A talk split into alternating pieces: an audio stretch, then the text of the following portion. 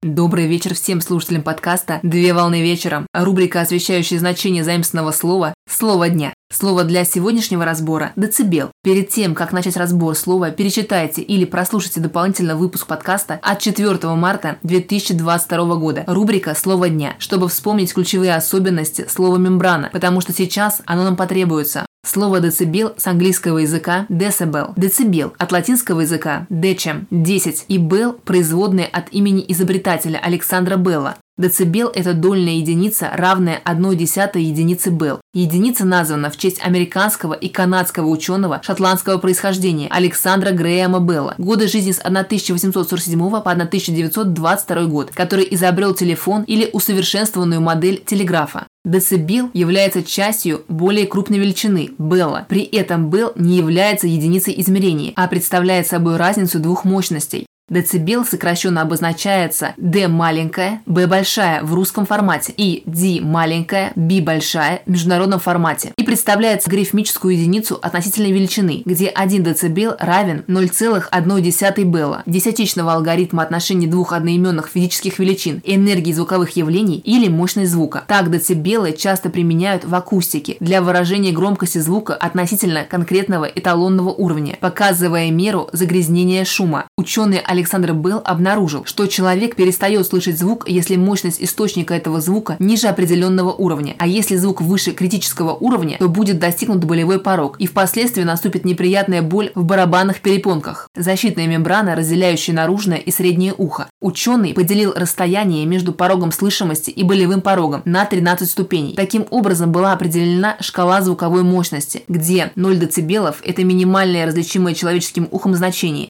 Диапазон человеческого слуха варьируется от 1 до 120 дБ, а естественным уровнем шума считается от 25 до 30 дБ. Но в современной жизни уровень шума может существенно превышать пороговую норму, достигая 50 дБ при разговоре людей или достигать 110 дБ при нахождении человека в метрополитене.